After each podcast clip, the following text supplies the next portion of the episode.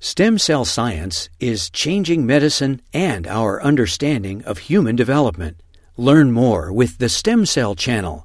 Visit uctv.tv slash stem cell. There are two major challenges in blood marrow transplantation. The first is that our therapies are too toxic. We use very intense chemotherapy and radiation in order to get patients ready to go through a bone marrow transplant.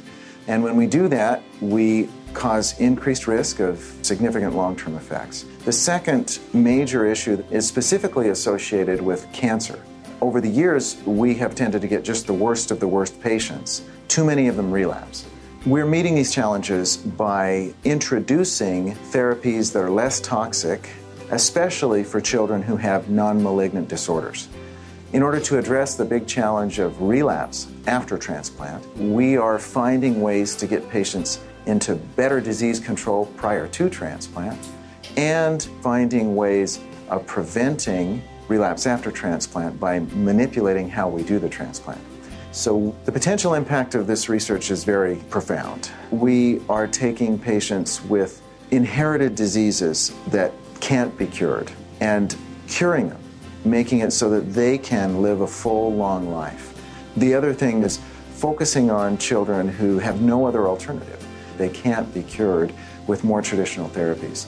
We are designing methods that we think will offer them a chance to be cured of their disease. My research has been the first research that has extensively looked at the role of next generation sequencing minimal residual disease as a way to predict not only who is at high risk for relapse after cancer, but who is at high risk to not relapse. We hope to prove that these patients don't need the traditional total body irradiation and intense therapy that you usually use in order to treat patients with acute lymphoblastic leukemia. So we are building a major team at Children's Hospital Los Angeles.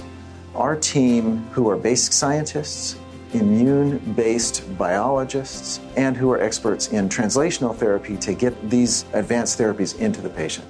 We work with networks throughout the world. I run an international transplant network called the Pediatric Blood Marrow Transplant Consortium, and I work along with the Children's Oncology Group and the Blood and Marrow Transplant Clinical Trials Network associated with the National Institutes of Health.